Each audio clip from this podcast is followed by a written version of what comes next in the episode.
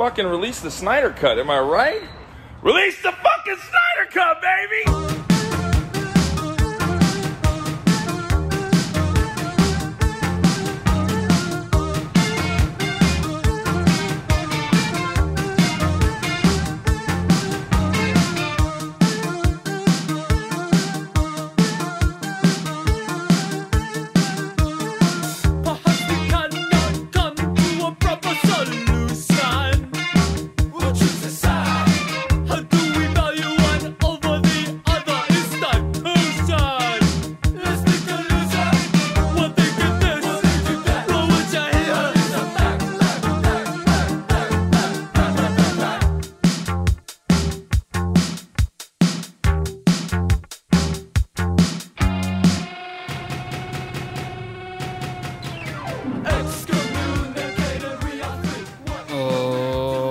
Tal? Sean todos ustedes bienvenidos a una edición más de su programa de cine favorito. Aquí les habla Mickey Brijandes y como siempre les doy las gracias por sintonizar un episodio más de este maravilloso show. Es un viernes más, una semana más para compartir con todos ustedes lo más nuevo en películas que no me canso de repetirlo, o siendo honestos, cada vez me canso más de repetirlo. Eh, sabemos que los cines no se encuentran abiertos, así que hay que hablar de las cosas que se estrenan digitalmente. Entonces, básicamente, eso es lo que vamos a cubrir el día de hoy. Unas cuantas cosas que salieron directo a, a plataformas digital, películas que pueden conseguir por ahí, por los rincones más oscuros de la web, y también un par de series de televisión eh, rara vez les hablo de televisión porque aquí hablamos nomás de cine, pero por ahí luego hay gente argumentando de que las series ya parecen películas. Todavía me niego a creer eso, pero eh, lo que sea, vamos a hablar de las cosas que hemos visto. Y pues nomás, ya saben, las secciones de siempre, esta semana hace 10 años, donde les hablo un poquito sobre las películas que salían una semana como esta, un 22 de mayo del, pero del 2010. Por ahí puede que tengan unas cuantas sorpresas. Y pues en general el resto del show será hablar de algunos de estas nuevas películas ¿no? que andan por allá afuera. Antes de comenzar me gustaría arrancar con unos cuantos comentarios. Que aquí los estoy abriendo en live action porque como ya les mencionaba siempre se me olvida revisarlos con tiempo. Entonces por eso lo estoy haciendo de último minuto. Pero me prometí a mí mismo no volver a hacerlo. Así sea uno, así sea dos, así sean diez. Pues tratar de hacer catch up y estar al tanto. Entonces aquí tengo otros cuantos comentarios que surgieron durante el programa pasado y este. Tengo ah, en el episodio 311 de Viena en The Phantoms. Tengo a Fernando Bjorn que comenta, dice, Hace seis años que vi el reparto y quedé sorprendido, pues admiro mucho a cada actor. La película cuenta con un gran reparto. En lo personal, creo que es una película que sí o sí, que sí o sí, merece ser vista en una sala de cine. Esto es en respecto a lo que abordé en ese show, que por alguna razón, digo, me da gusto porque lo he mencionado en otras ocasiones, creo que es uno de los shows a los que más les he invertido tiempo y no solo tiempo para hacer el programa, sino tiempo de vida personal, porque es una película que he estado siguiendo por años. Y como lo dice Fernando, hace seis años él vio el reparto y no es mentira, no es exageración. Les invito a que escuchen el episodio 311. Búsquenlo en Spotify, en Apple, en YouTube, donde quieran. Y ahí les narro la historia completa, ¿no? De Viena en The Phantoms. Y pues sí, hay muchas personas que están por ahí intrigadas. También recibí un comentario de César Fajardo que me dice a mi hermano y a mí nos gustó mucho tu podcast sobre la película de Gerardo Naranjo que ya casi logra salir. Desde ahí me suscribí a tu podcast. Pues muchas gracias, este César, y a todas las personas nuevas que se han estado suscribiendo al programa. Y yo siempre recomiendo que lo hagan a través de Spotify, solo porque pues, me gusta la facilidad de esa plataforma. Digo, Joe Rogan ya anunció que se muda completamente a este Spotify y no, obviamente no es que yo me compare con Joe Rogan para nada, en niveles de audiencia mucho menos, pero Y obviamente lo está haciendo por dinero. Yo lo estoy haciendo simplemente por el afán de compartirles pues un momento ameno hablando de películas, pero creo que quizá es señal de los tiempos de que en Spotify está la onda, ¿no? Algunos otros comentarios que recibí ahora en YouTube sobre videos que no tienen relación con este podcast, pero los quiero mencionar. Gali GG menciona en un viejo video una entrevista que tengo con la cantante eh, Danny Shivers. Dice, le falta reconocimiento a la música alternativa. Eso pues, siempre es un statement real, ¿no? Siempre le falta reconocimiento a la música alternativa. ¿Qué más hay por acá? Una entrevista que tengo en mi canal. Ah, hubo un tiempo donde me dedicaba mucho a hacer entrevistas y digo, creo que todo es cíclico y otra vez lo he estado haciendo aquí en este programa. Pero hay una entrevista que le hice a otro músico de Tijuana llamado El Muerto y Adrián Valderas comenta, de eso se trata la vida, de hacer lo que te hace feliz, vale verga lo demás, aguante muerto, ¿no? Porque Muerto en, una, en la entrevista menciona que hizo un primer disco que fue un auténtico fracaso, pero le hizo feliz, ¿no? Y Adrián Valderas comenta, pues que de eso se trata la vida, de que hagas lo que te hace feliz y vale verga lo demás. Y pues creo que ese es un buen statement, no solo para concluir el comentario, sino también para dar paso a lo que sigue, a los segmentos siguientes. Bueno, solo rápidamente, algo como una especie de aclaración. No es fe de ratas, porque aquí no, no creo que nadie haya cometido un error. En el programa pasado, cuando hice mi pequeño repaso de la película Juegos Inocentes, los invito a que, que escuchen también ese segmento.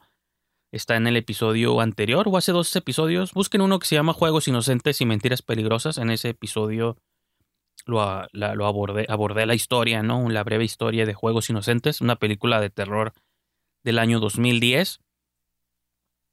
Eh, mencionaba pues mencionaba como el director, mencionaba como los créditos de la película y mencioné que que me daba gusto que los tanto el director como los guionistas, porque la película tenía como 15 guionistas, que qué bueno que ninguno hizo nada como de su vida o de su carrera cinemática.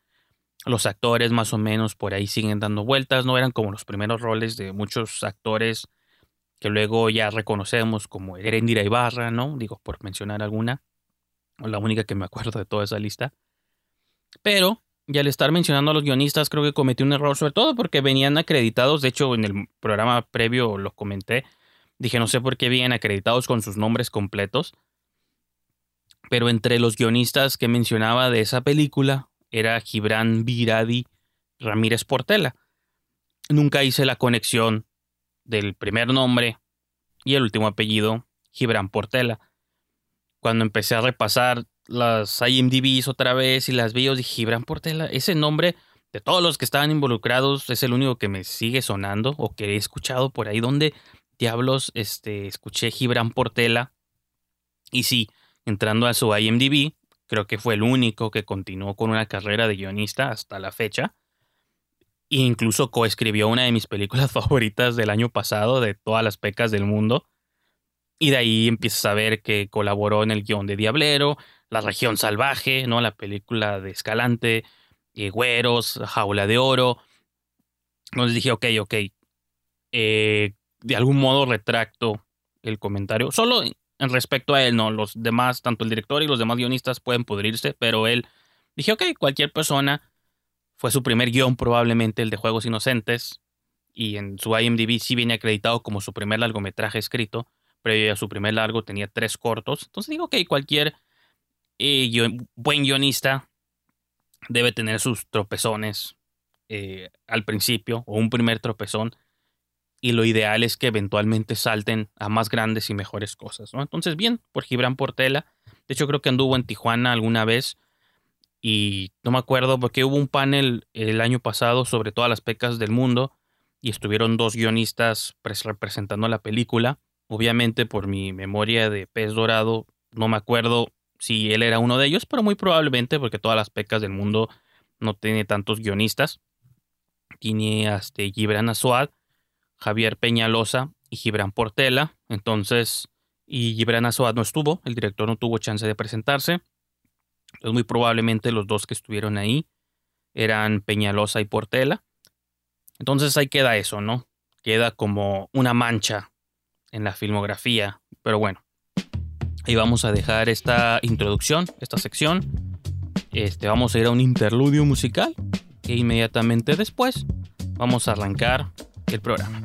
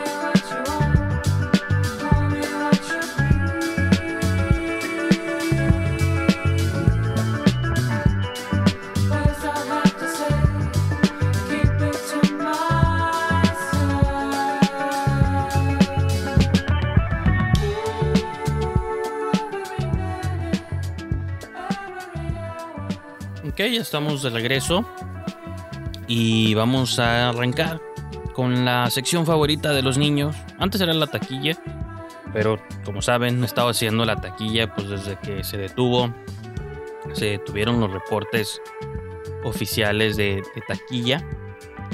Eh, y curiosamente, digo, pues ya a mí me gusta luego también enterarme mucho de lo que pasa en Estados Unidos, ¿no? en otros lugares. Y está curioso porque allá en, en Estados Unidos los autocinemas siguen reportando taquilla mínima, pero pues todavía arrojan ciertos números de uno que otro estreno independiente. Eh, más que nada, no son películas independientes o películas que salieron simultáneamente, tanto en video digital. Por ejemplo, la semana pasada o hace dos semanas les hablaba de Valley Girl. Esa fue una de las películas que tuvieron eh, un estreno tanto digital, o sea, directo, los lanzaron directo digital, pero también la estrenaron en unos cuantos autocinemas en, en Estados Unidos. Y digo, no sé si lo he mencionado aquí en este show o no, pero a veces ocasionalmente arrojo referencias al autocinema Coyote, que es un autocinema que existe nomás en Ciudad de México. Creo que es el único este, lugar del país que tiene, donde hay sedes. Ojalá quizá esta situación propicie una expansión, ¿no? Creo que sería un buen momento para ello. O incluso las cadenas grandes como Cinépolis o Cinemex probablemente pueden este como robarse la idea. No robársela, ¿no? El autocinema existe desde los 60, ¿no? Pero más bien traer de vuelta la idea, sobre todo si tienen esta necesidad de, de traer audiencias a sus salas y que no se mantengan vacías por mucho tiempo. Que también, aunado a eso, lo mencionaba en, programas pasados, por ahí hay rumores de que por junio, mediados de junio, puede que abran a una capacidad del 25%. Entonces ya veremos cómo se desenvuelven todas estas situaciones. Pero curiosamente Autocinema Coyote mencionó, digo, en Estados Unidos nunca cerraron, continuaron, continuaron este, con actividad. Como que de algún modo pues tiene sentido en esos tiempos de pandemia, estás en tu carro encerrado, no ocupas bajarte, la película se proyecta a través del vidrio, digo, la única recomendación pues que tengas un vidrio limpio, ¿no? Al menos pues para que laves tu carro. Pues no sé, con tu sistema de sonido, no sé si te pongan bocinas, no sé cómo funcionan algunos, porque en algunos te transmitían a través de la radio, ¿no?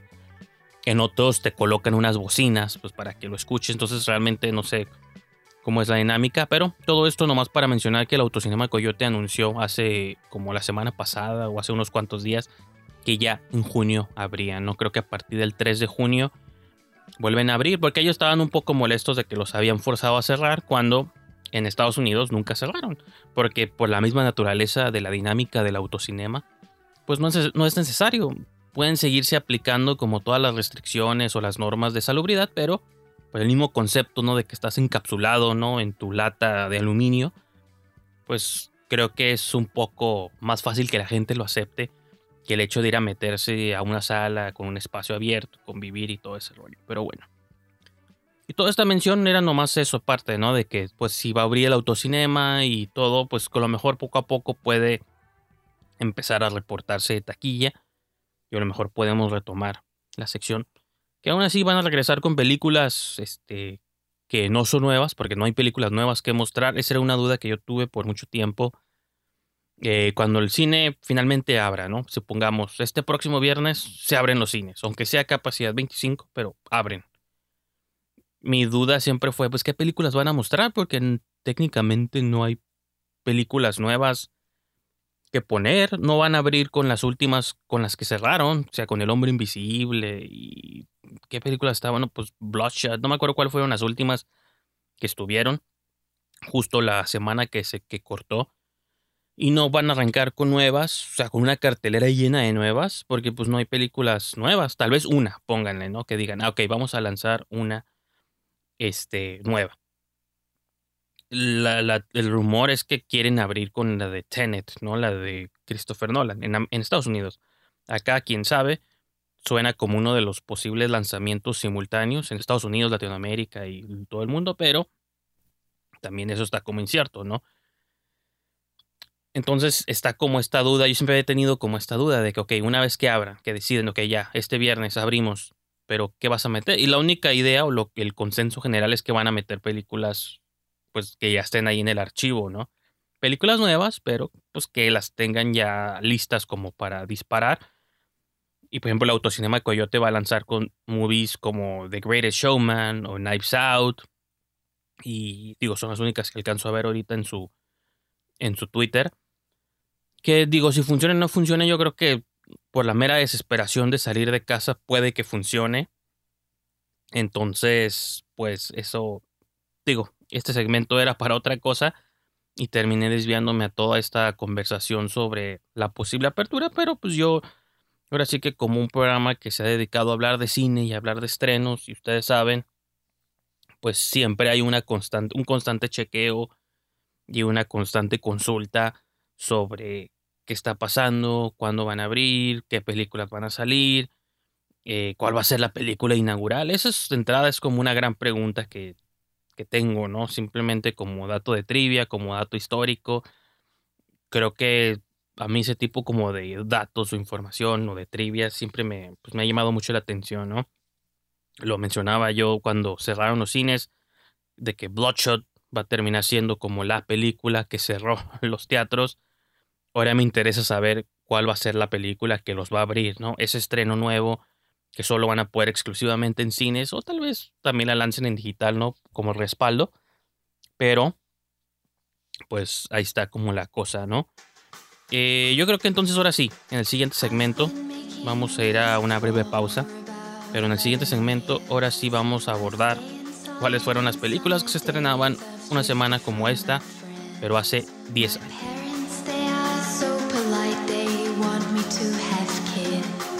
I'm working in a record store to try and pay my bills.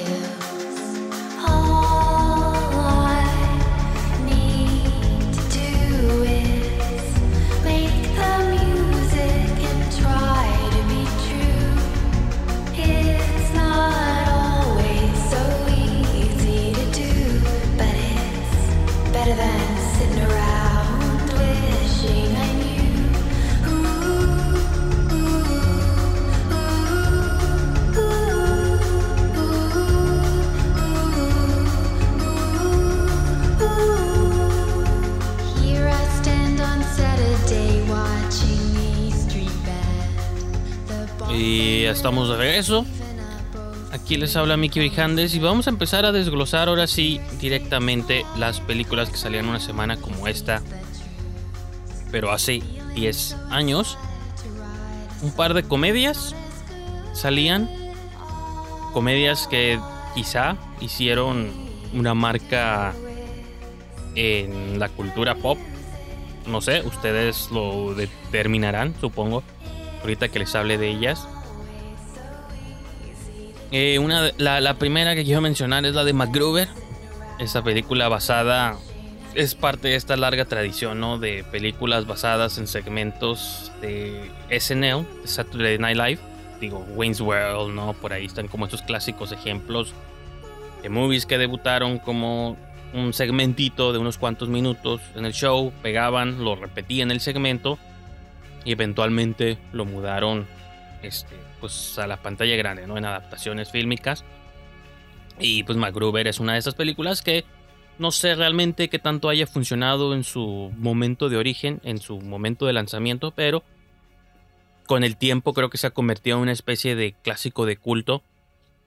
Y creo que por mucho tiempo también la gente ha pedido como una especie de secuela. Yo la verdad creo que esta frase va a ser una constante en todas estas eh, en todos estos segmentos, porque es una movie que yo me acuerdo de haber visto en su tiempo, o quizá cuando salió en DVD o para rentar o lo que sea, pero realmente no es una película ni que tenga como con mucha estima, ni que tampoco odie, creo que prácticamente ni siquiera me acuerdo cuáles son mis sentimientos sobre la película, tal vez me acuerdo de haberme reído en una que otra escena, digo, salía Kristen Wiig por ahí, sí me acuerdo claramente de eso, y Kristen Wiig creo que de estas actrices de comedia que salieron de SNL es una de las que más me gustan.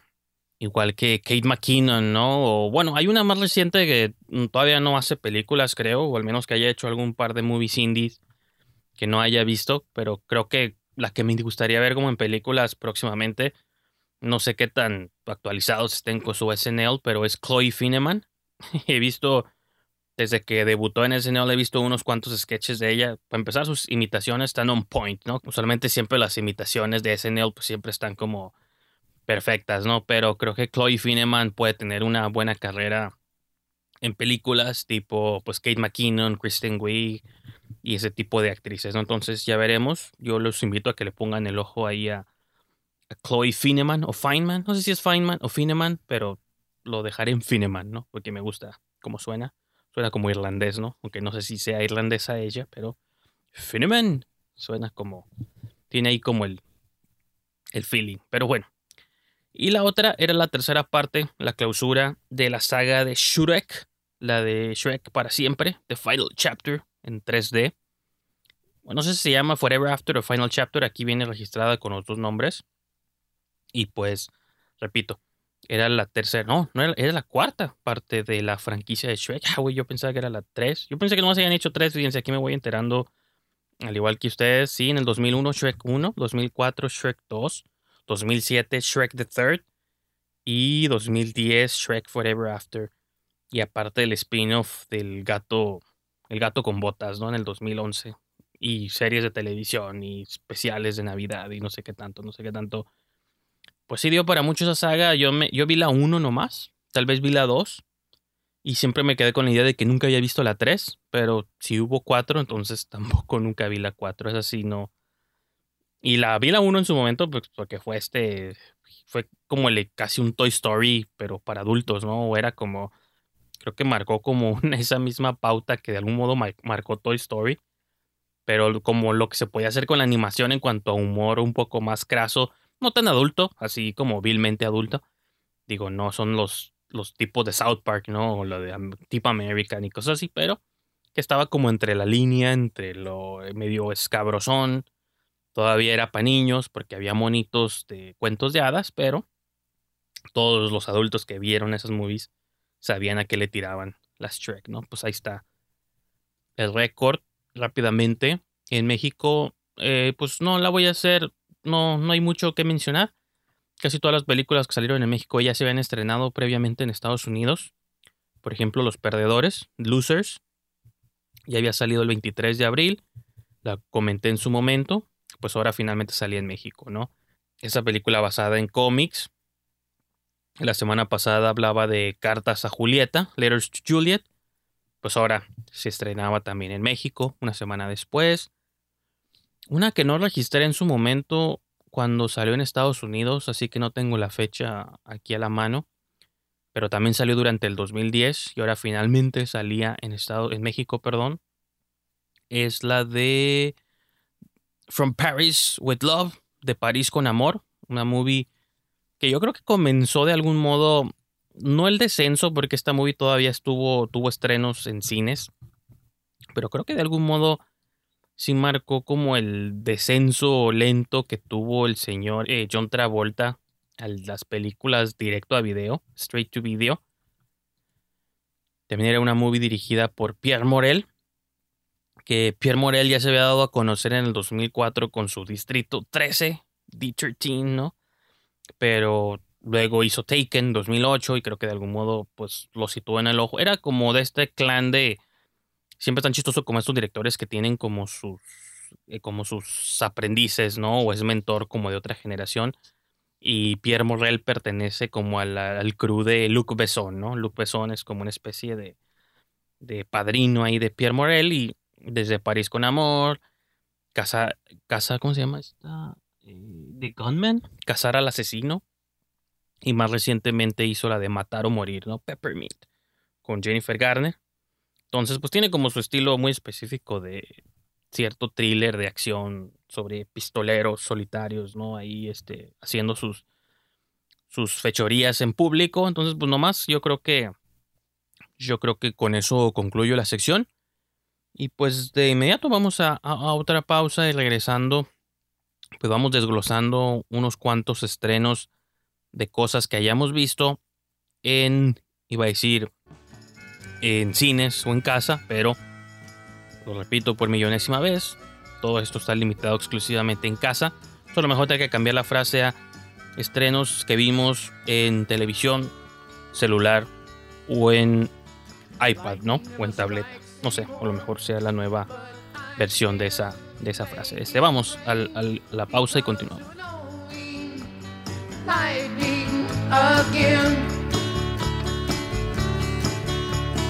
Lightning never strikes anymore, but I can't make it rain because it would only cause me pain.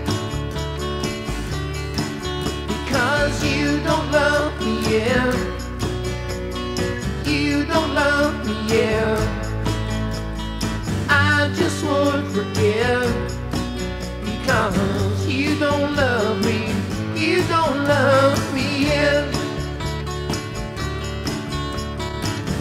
I have my start, but I never have begun because without you, my life is unsung. I have my start.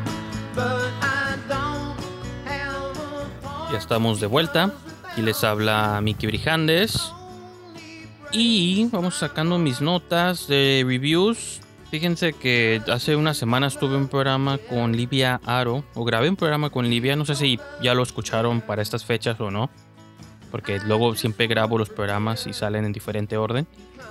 Pero eh, tenía un tema que quería tratar con ella sobre estrenos y se me olvidó que era que eh, bueno entre todos estos estrenos retrasados entre ellos va incluida The Forever Purge que es como la quinta sexta película de me considero fan de la saga de Purge pero ahorita así rápido en el spot no me acuerdo si ya hay cuatro o cinco pero The Forever Purge era la siguiente o sea, la siguiente entrada en esta saga creada por James de Mónaco. Pero lo que quería comentar con ella y lo que pues, se los menciono aquí de una vez es que está dirigida por Everardo Goat, que en su momento dirigió en México Días de Gracia. Entonces es de estos directores que Blumhouse pues, ha jalado para, pues, para entrar al mercado americano. Y pues está interesante que Everardo Goat vaya a ser la nueva The Purge. Curiosamente, hace unos días también anunció eh, Blumhouse que Isa López va a escribir su película eh, Lady of Tears o Nuestra, Nuestra Señora de Lágrimas o algo así, una película original eh, basada en un reportaje real, entre, real entre comillas, ¿no? porque es sobre fantasmas de una escuela católica de señoritas y exorcismos. O sea, está basada en un reportaje real que se hizo sobre ese caso, pero no necesariamente que haya sido real todo lo que pasó, porque, digo, cada quien tiene sus fees y sus creencias, pero para mí los exorcismos son inventos cinemáticos, ¿no? Al menos como los hemos conocido en el cine, pues son exclusivamente hechos con afán de causar terror. Pero bueno, es otra de estas este, directores mexicanos o directoras mexicanas que pues ahora Blumhouse está apadrinando para que se unan a su cuadrilla, ¿no? Ya lo habían hecho otros, ¿no? Como Gigi Saúl Guerrero hizo una entrada de Into the Dark. Y por ahí a lo mejor hay otros que ahorita se me olvidan, ¿no? Pero está interesante. Ahora sí vamos a hablar de... Eh, vamos a hablar de series de televisión mitad y mitad, porque ninguna de estas dos series las he terminado. Aproximadamente en una de ellas voy como a la mitad, son 10 episodios, voy en el quinto. En la otra son como veintitantos, y, ahí voy como en el 7, entonces creo que a lo mejor me falta un poco más de, de la segunda. Eh, voy a empezar con la segunda, la de Katy King. My mom was Catherine Keene. She was a seamstress. I was named after her. She always used to say, You don't have to be rich to be stylish. We would get inspired by our favorite designers and make our own.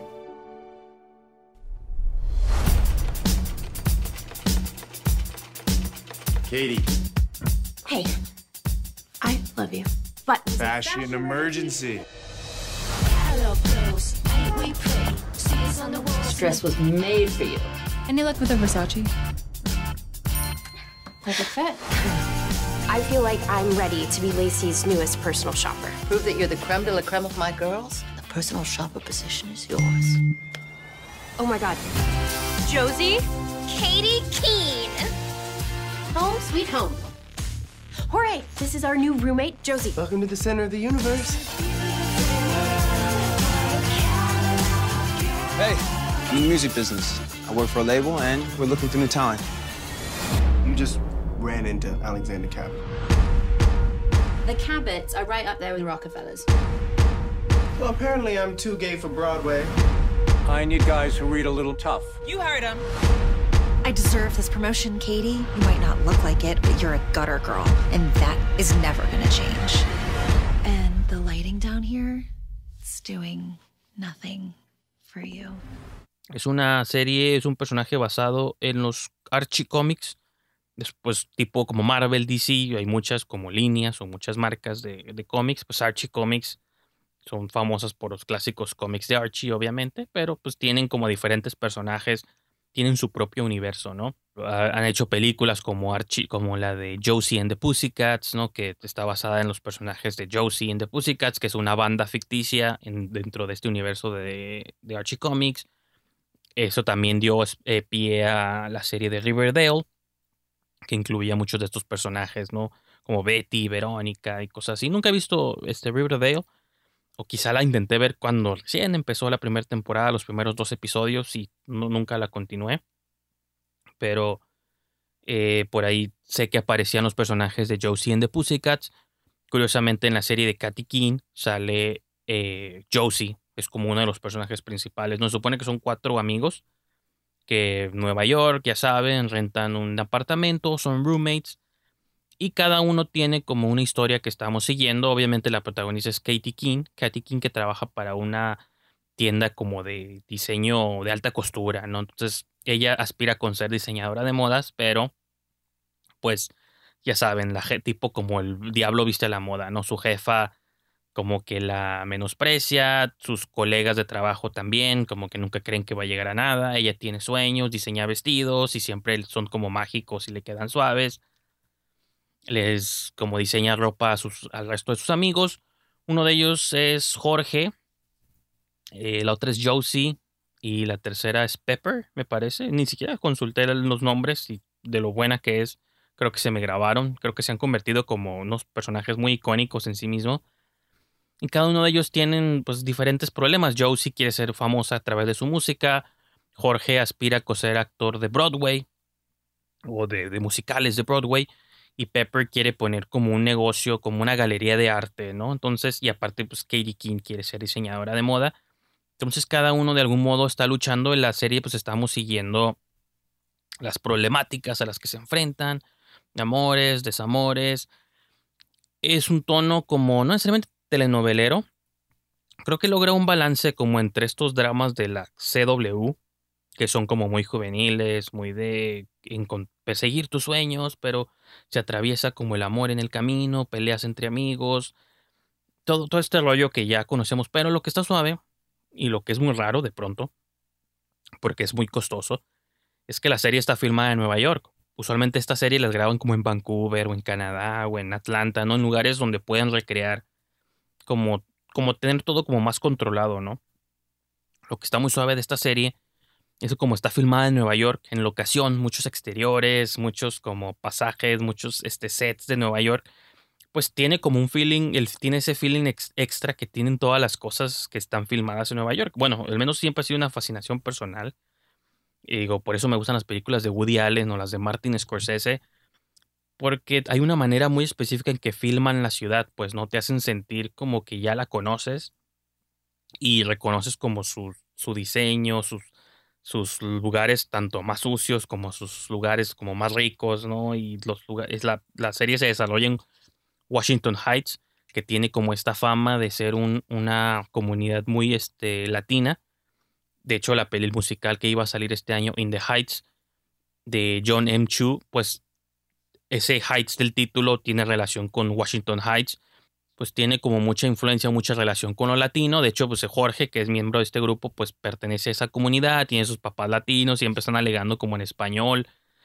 Creo que son de Puerto Rico o algo así. Entonces está como suave, tiene como ese flavor, ese sabor este neoyorquino, callejero, pero también con personajes que están como entre la línea, como entre lo popular, o no popular, pero con esos sueños de grandeza, pues de salir de donde se encuentran y no, pero no perder como a los amigos y el amor en, del por medio, ¿no? Entonces, no sé, digo, a lo mejor no sé qué tan interesante les suene o no.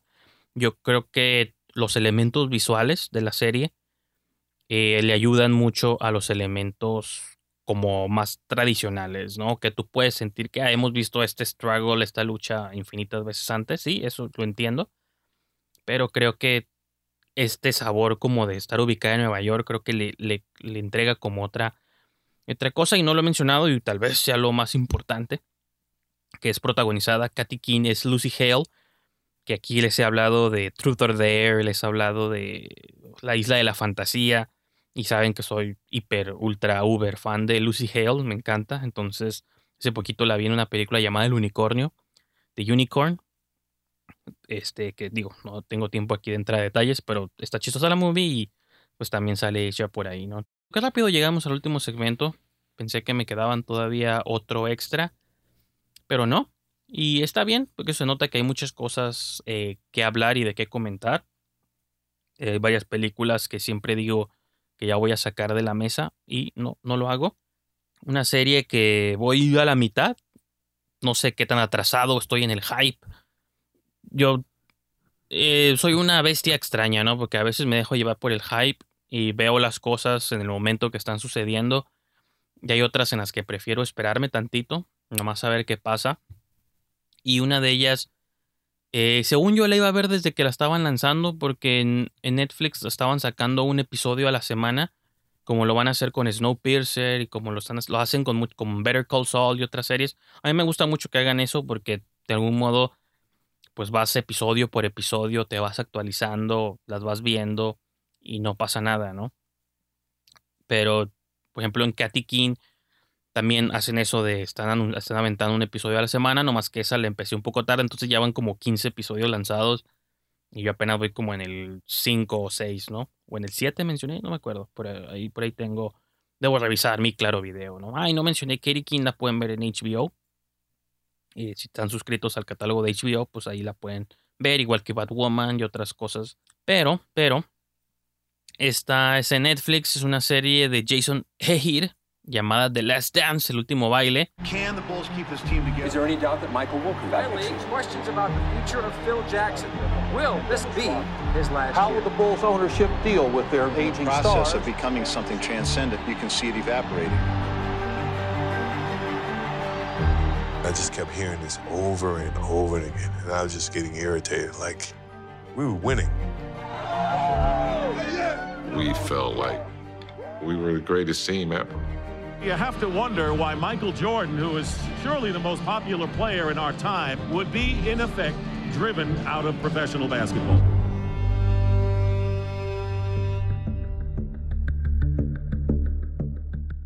que en, en algunos casos no me eh, lo mencioné cuando hice un episodio con Julio Pillado, cuando empezó toda esta fiebre de Tiger King y que se fue la serie más vista de Netflix y traté de ver el primer episodio y dije esta porquería de estar viendo gente basura y como regodearse en la miseria de otros y en lo bizarro de otros, nomás para sentirnos que somos mejores personas. No, no, no me gustó, ni terminé el primer episodio. Lo quité faltando 5 o 10 minutos y en mi vida me interesa ver el resto de la serie, ¿no? No entiendo esa obsesión, pues, ¿no? De regodearse la vida, porque así sea real, sea mentira, sea esto, sea lo otro, no, no me gusta.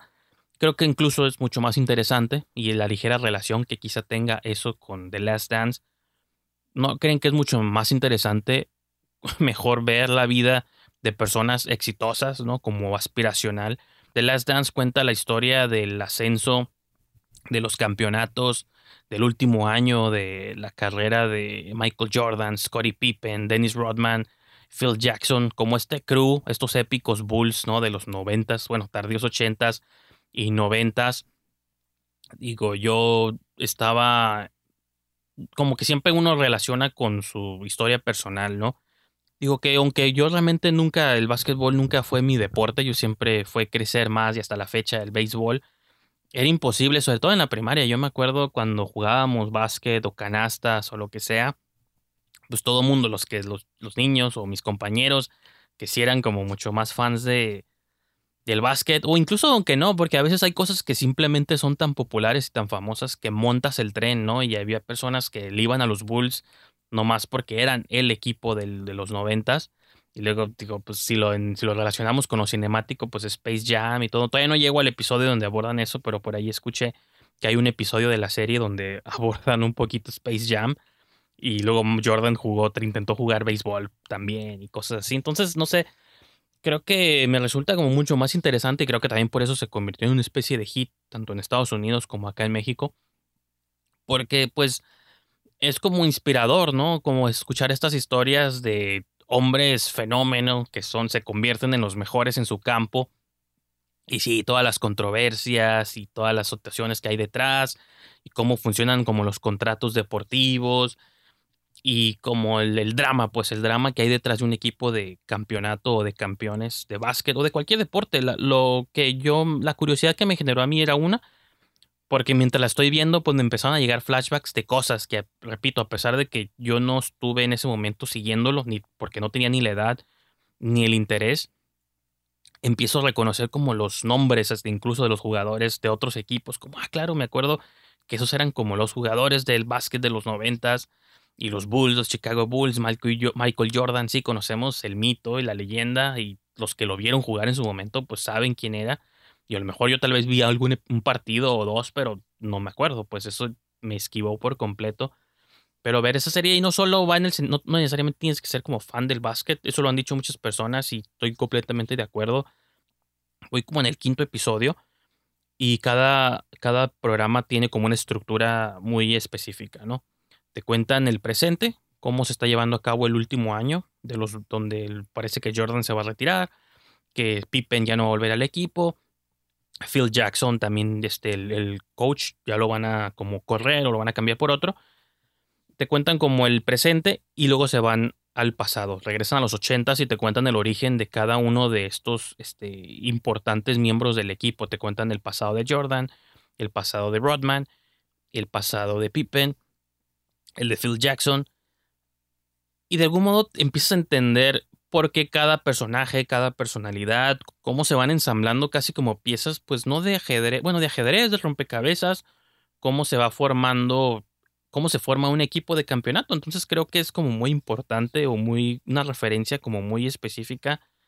Puede incluso servir como eh, un blueprint o un esquema y ni siquiera de cómo ensamblar un equipo de deportes. Creo que puede servir para ensamblar cualquier cosa, cualquier equipo de trabajo, un equipo hasta de cine incluso, ¿no? Mientras lo estás viendo, tú puedes pensar en cómo una película se vuelve exitosa. Pues tienes que tener un director con ciertas cualidades, un productor que tenga como cierta visión, una historia que cumpla como ciertos requisitos específicos, ¿no? un grupo de actores que se rellenen como los espacios que los otros no tienen, ¿no? Entonces digo, esas filosofías como de superación y de cómo, de la obsesión por ser el mejor, me parece que están como muy, las puedes adaptar como cualquier parte de la vida. y que incluso, y esas cosas siempre van a traer como dramas consigo, excesos, este, y otras cuantas citaciones, pero es como parte de esta, cuál es la meta final, ¿no? ¿Quieres ser un campeón? Pues esto es lo que cuesta, ¿no? Y creo que en ese sentido es como muy inspiradora la, la serie, y en ese sentido es en el que se las recomiendo. No la he terminado, pero estoy esperando cualquier momento para seguirle dando play, porque te deja picado, ¿no? Te quedas clavado en la serie de principio a fin. Entonces, pues ahí queda la recomendación. Se llama The Last Dance. Eh, es, una, es una documental en 10 partes sobre pues, el año, el último año ¿no? de los Chicago, de los míticos Chicago Bulls. Gracias por haber escuchado el show, por haberme acompañado, por haber bailado este último baile conmigo. Espero que pues realmente vean algunas de las recomendaciones que le hago. Y si no, pues este, ustedes recomiéndenme sus cosas. Siempre dejo como esa posibilidad abierta a que ustedes me recomienden las cosas que están viendo. Prefiero películas en lugar de series. Digo, es hipocresía porque hoy les hablé de dos series. Siempre digo que no me gusta ver series, pero pues todos terminamos cayendo como en eso, ¿no? Más bien me refiero a que no veo un millón de series como hay mucha gente que siempre ya vio y está viendo todas las series que salen. O sea, sale una cosa nueva, ah, ya la vi Ah, ya la vi. Ah, ya vi esta, ya vi lo otro. Esto que, hey, no entiendo, pero ocasionalmente, ¿no? Ocasionalmente meto mi dedo gordo del pie al mundo de las series, pero recomiéndenme mejor películas, ¿no? ¿Cómo pueden hacer esto? Eh, pueden hacerlo a través de Twitter, eh, arroba brijandes, pueden seguirme ahí. En Instagram también, en Letterboxd, no sé, en TikTok, no sé si tenga este para enviar o recibir mensajes pues si me encuentran por ahí pueden eh, mandarme un mensaje. No lo uso, pero lo tengo porque nunca sabemos a dónde me voy a todo esta, la fama, ¿no? Y el hecho de hablar de películas, o a lo mejor termine haciendo videos ahí de baile, o a lo mejor reseñando películas, ¿no? Mientras estoy bailando. Eh, una vez más, les quiero agradecer pues por su sintonía, por su compañía, por estar aquí pendientes a lo que pasa con el show.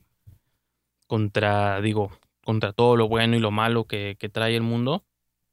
Y yo simplemente les quiero mencionar que aquí estamos, ya saben, todos los viernes a las 5 de la tarde. Así que, pues yo creo que con eso los dejo. Yo soy Mickey Vijandes y aquí los espero. Eh, aquí espero su compañía la próxima semana, a la misma hora, por el mismo canal. Nos escuchamos.